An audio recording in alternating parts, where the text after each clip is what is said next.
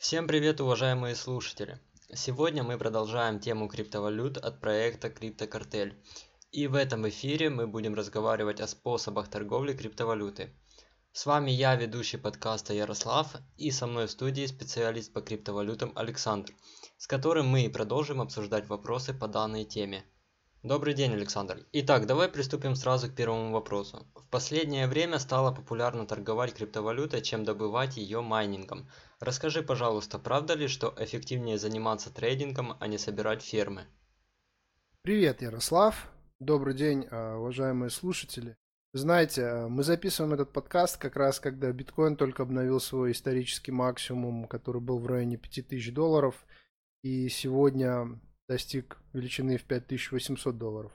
Надвигающимся новым хардфорком, в результате которого, как вы, наверное, уже знаете, появится новая криптовалюта Bitcoin Gold, которая, по сути, результат усилий одного из главных майнеров Джека Ляо.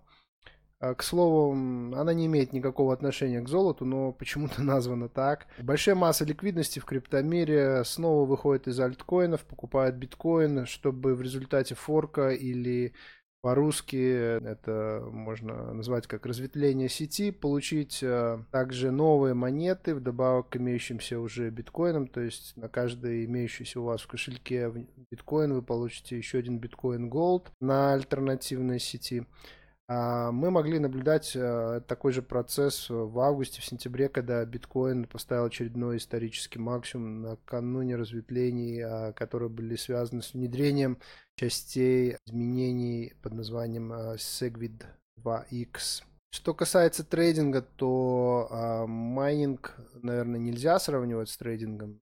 Майнинг можно сравнивать с производством или сельским хозяйством, а, когда зная, какие э, нужно потратить, вложить ресурсы и какому производственному плану следуя, можно с достаточной точностью определять, какую доходность можно получить. А, сложность состоит в том, что доходность майнинга постоянно падает, и частному лицу в майнинге биткоина имеет смысл участвовать только арендуя виртуальные мощности у провайдеров майнинга, которые состоят в пуле Множество, конечно, сложных слов. Проще всего понять, э, как будто вы коллективно инвестируете в производственный процесс.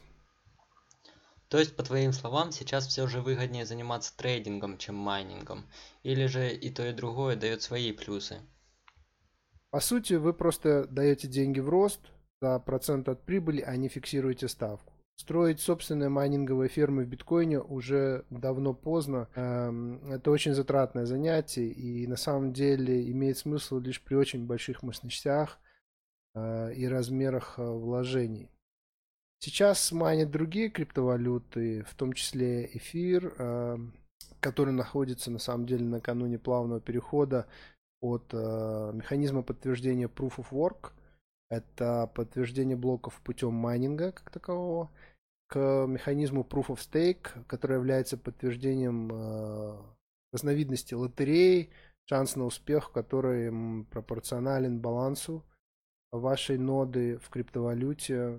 И, кстати, один из главных заявленных аспектов Bitcoin Gold это как раз изменение в протоколе подтверждения блоков Proof of Work на алгоритм, который называется Equihash, Equihash который эм, делает майнинг Bitcoin Gold более похожим на майнинг эфира или Zcash, который использует именно такой же алгоритм, потому что, в общем-то, этот алгоритм требует э, другой конфигурации э, для майнинга, в частности, больше оперативной памяти и характера вычислений не позволяет эффективно использовать аппаратуру ASIC, э, которую выпускают специально для майнинга биткоина. И в результате этого э, BTG, э, так называется, будет называться символ Bitcoin Gold, будет возможно майнить э, на мощных компьютерах, серверах э, с CPU и GPU, то есть центральным процессором, графическим процессором, вместо специальных чипов, таких как ASIC.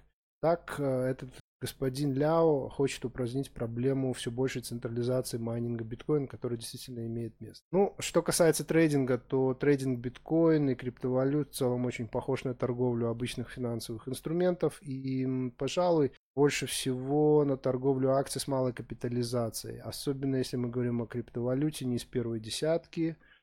А, отличие для трейдеров Форекс состоят, э, наверное, в том, что волатильность э, криптовалют в десятки раз выше у основных пар. Спреды также большие, стопы могут либо вообще не сработать, либо могут очень сильно вас протянуть. Это все нужно иметь в виду. Но подводя итог этого вопроса, пока есть такой уверенный сильный рост, торговать в лонг криптовалюты, выкупать просадки, наверное, может быть более эффективным использованием капитала, нежели чем вложение в майнинг. Если трейдер захочет выбирать торговлю на криптобирже, их же много, да? Э, расскажи, пожалуйста, о них, что они себя представляют. Что же касается торговли на криптобиржах, то возможности здесь широкие, и криптобирж появляется с каждым днем все больше. Однако многие из них нерегулируемые и нелицензированные, и часто они имеют проблемы с банками для ввода-вывода фиата, а также и с хакерами, которые крадут э, крипту из их горячих кошельков. Это, кстати, кошельки бирж, которые они используют для входящих переводов в криптовалюте от пользователей и для вывода средств в криптовалюте пользователей. Обычно там хранится лишь часть криптовалюты пользователей собственных средств, остальная криптовалюта находится у них на холодном хранении, на системах, отключенных от интернета вообще, на внешних носителях, либо на бумажных кошельках. И тем не менее биржи развиваются и есть вполне заслуживающее доверие. Также развиваются и качество их услуг, э, веб-платформы для торговли, появляются плечи, появляются возможности шартов. Есть даже одна криптобиржа, торгующая фьючерсами на криптовалюту, называется BitMEX. Хотя лично я уверен, что многие опытные форекс-трейдеры смогут это характеризовать как кухню. Э, скорее всего, это значит, что они сами являются маркетмейкерами своих инструментов и далеко не факт, что хеджируют все свои позиции. А, кроме того, готовится к запуску даже опционные площадки для криптовалют. Биржа NASDAQ Stockholm, шведское подразделение американского NASDAQ – недавно запустила два фонда по торговле биткоином и эфиром, акции которого можно приобретать публично через обычных биржевых брокеров, например, Exante. А, есть также и веб-терминалы, которые позволяют подключаться к различным биржам и оперировать многими счетами одновременно, торгуя как определенные инструменты там, где это более выгодно, либо просто их арбитражируя. В просторах интернета довольно много всяких площадок для торговли криптовалютой. И у меня такое чувство, что каждый день открываются все новые и новые. По-любому у них есть разница в качестве и комфорте торговли. Расскажи, к чему стоит присматриваться при поиске хорошей биржи и какая, на твой взгляд, биржа стоит внимания? Да, таких площадок все больше и больше. В основном это централизованные криптовалютные биржи, однако есть и децентрализованные площадки, так называемые DEX, либо децентрализованные биржи – могу отметить э, платформу Waves с их встроенным WaveDex, либо блокчейн Ethereum, на котором действует децентрализованная биржа EtherDelta и разворачивается сеть проект ZeroX, э, не так давно проведший успешное ICO.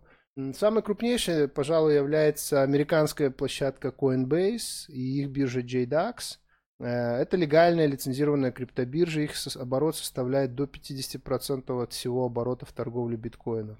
А среди других крупных бирж, пожалуй, можно отметить такие площадки, как э, Bittrex, э, Bitfinex, Bitstamp, Coinsbank – Нельзя забывать о том, что это все-таки передовая область и пока еще находящаяся зачастую в серой зоне. Э, свидетельством этого могут быть скандалы с тем же Mt. Gox в 2014 году, приведшим к похищению депозитов пользователей в биткоин э, на сегодняшний день, э, который можно оценить в районе миллиарда долларов, и последовавший скандал с EBTC, который этим летом закрыли американские власти, инвесторы либо организаторы, которые подозреваются в связях э, похитившими биткоины с Mt. Gox э, три года назад. С другой стороны, нельзя забывать о том, что несмотря на все соответствующие регуляторным нормам, аудиты, лицензии, мы имели величайшую пирамиду в истории в лице Берни Мадов э, на 60 миллиардов долларов, которая длилась целых 20 лет. Мы имели скандал с пропажей средств на миллиарды долларов у крупнейшего глобального брокера MFG Global, которая по-простому заткнула бреши в собственном э, капитале клиентскими деньгами. Э, мы имели PFG, Peregrine Capital, э, которая также, это был, по сути, крупнейший фьючерсный форекс брокер в США, один из крупнейших, которая также влезла в клиентские деньги и за долгие годы потратила, в общем-то, больше сотни миллионов долларов. А мелких примеров, в общем-то, еще больше, поэтому рисков избежать невозможно, просто стоит их минимизировать разумным подходом. На самом деле в криптовалюте это сделать зачастую даже проще, чем в фиате. Всегда можно вывести средства на локальный кошелек. А доллары, евро вы вряд ли сможете вывести под матрас, если это относительно крупная сумма. Все равно вам придется доверять банку. Переводы денег э, стоят э, и занимают дни. В криптовалюте на самом деле это гораздо дешевле и может занимать э, минуты или всего пару часов. И напоследок, дай совет нашим слушателям, к чему стоит присматриваться в торговле на бирже. Выбирайте, наверное, крупные биржи с опытом работы, с большим количеством клиентов и понятным вам интерфейсом. И не держите на бирже больше средств, чем вам нужно для торговли. Сразу выводите деньги. На этом, я думаю, сегодня все. В дальнейших выпусках мы начнем заглядывать в практические аспекты торговли, инвестирования и расскажем об ICO, дадим оценку интересных, на взгляд, э, ситуаций для торговли криптовалют. Спасибо тебе, Алекс, за этот выпуск. Он был реально крут. Спасибо вам, слушатели, за внимание. Ждем ваших подписок в соцсетях, ставьте лайки, делитесь с друзьями и ожидайте новый выпуск. Всем пока!